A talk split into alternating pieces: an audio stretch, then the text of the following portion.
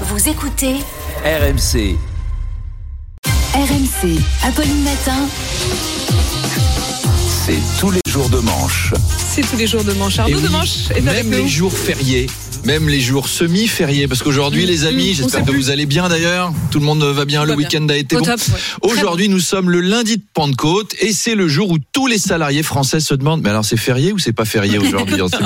Parce que depuis 2004, le lundi de Pentecôte est en effet une journée de solidarité pour les personnes âgées et dépendantes Mhm. qui s'applique au cas par cas suivant les entreprises. Donc si vous nous écoutez en allant au travail, aujourd'hui, n'en faites pas trop. Je vous rappelle que vous n'êtes pas payé, donc glandez au maximum, regardez des chatons sur YouTube, jouez en ligne à Clash of Clans où vous pourrez défier Manu le Chypre, qui se fera un plaisir de vous botter le cul. Alors ce matin, on parlait d'une idée hein, de supprimer un nouveau jour férié. Je suis pas opposé, mais je propose le 15 août. Hein, quitte à enlever un jour férié, autant prendre celui qui est déjà pendant les vacances, Ouais. ou alors le 11 novembre. Parce que bon, le lundi de Pentecôte, il fait soleil, on fait des barbecues dans le jardin. Tu fais pas des barbecues dans le jardin un 11 Non. novembre. Non. Donc soyons malins. Mm. Oh, on est ronchon. Ah, vous vouliez me parler de la Turquie Ben oui, Oui, mais vous m'avez mis un nom très compliqué à dire. pardon. Recep Tayyip Erdogan. C'est bon, je l'ai dit. Le président islamo-conservateur a été réélu. Moi, je suis comme vous, Apolline. hein, J'ai pas fait turc deuxième langue. hein. Tout ce que je sais dire en turc, c'est Galatasaray et Beşiktaş. ça, C'est Ah ouais, déjà pas mal. c'est déjà pas mal. Donc Erdogan, on le connaît bien en France parce que Emmanuel Macron a des rapports tendus avec lui. La plus grosse crise franco-turque, vous vous en souvenez, c'est quand Charlie Hebdo l'avait caricaturé, Erdogan. Le président turc avait boycotté les produits français. Et après, je vais vous dire, des islamo-conservateurs qui boycottent le vin et le saucisson. Ça, C'est c'était pas- pas... plus senti que ça économiquement. On n'a pas trop souffert.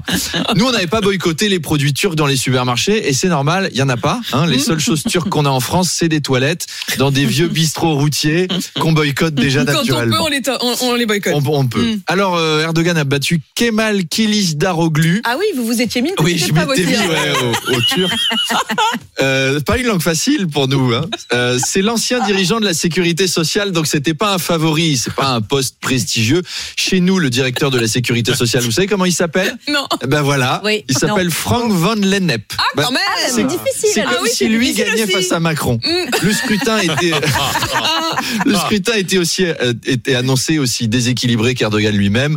Euh, le déséquilibre était à tous les niveaux, puisqu'avant le premier tour, euh, par exemple, Erdogan avait donné une interview à 28 chaînes en même temps Ouais. et son opposant à une seule.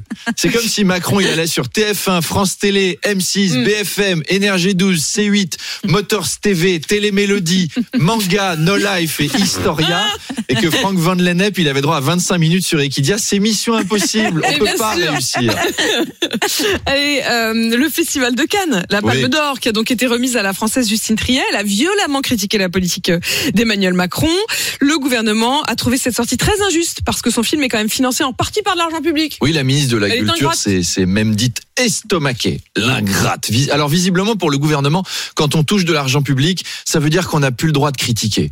Mais ça n'empêche pas de faire des projets cinéma ambitieux. C'est même ce que m'a confié à Cannes un ami de cette rubrique, Dominique Bechner. Ah, Dominique Effectivement, il y a des projets de ce genre très positifs qui se montent en ce moment. J'ai vu passer sur mon bureau un scénario très original, Mhm. un biopic d'Emmanuel Macron, Ah, financé par le ministère de la Culture Ah. et coécrit par Aurore Berger et Stanislas Guérini.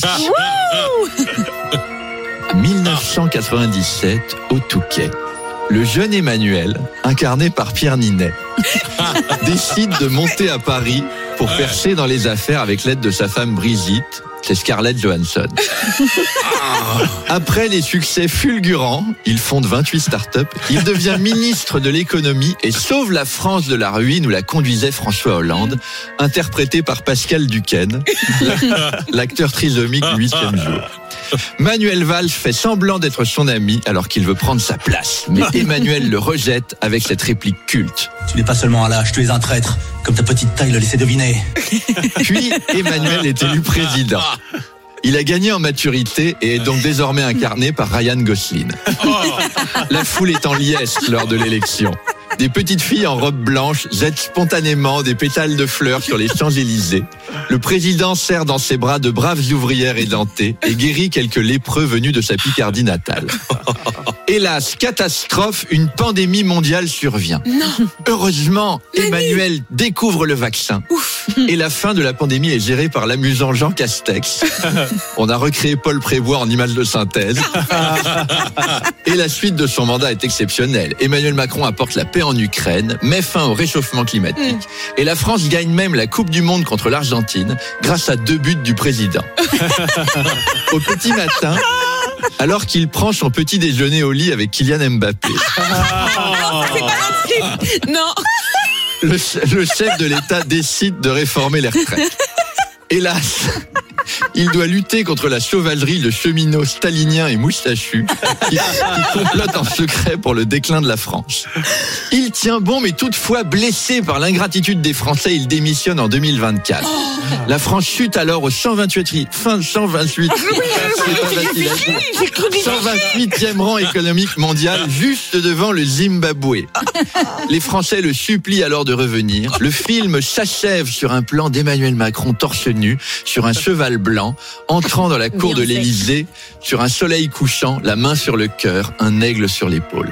Ça s'appelle Le Sauveur de Picardie. Et le ministère de la Culture a déjà annoncé une subvention de 17 millions d'euros. Ah, bah oui. Enfin, un film qui fera pas polémique quand il aura la Palme d'Or. Allez, à demain, 8h20. À demain, Arnaud. Et pas seulement à demain, parce journée. que si vous nous écoutez depuis la région de Tours, Arnaud Demange sera samedi soir, le 3 juin, au Palais des Congrès de Tours. Pour son spectacle, faut qu'on parle et on vous offre des places VIP. Il y a 4 places à gagner si vous appelez dès maintenant au 32 16.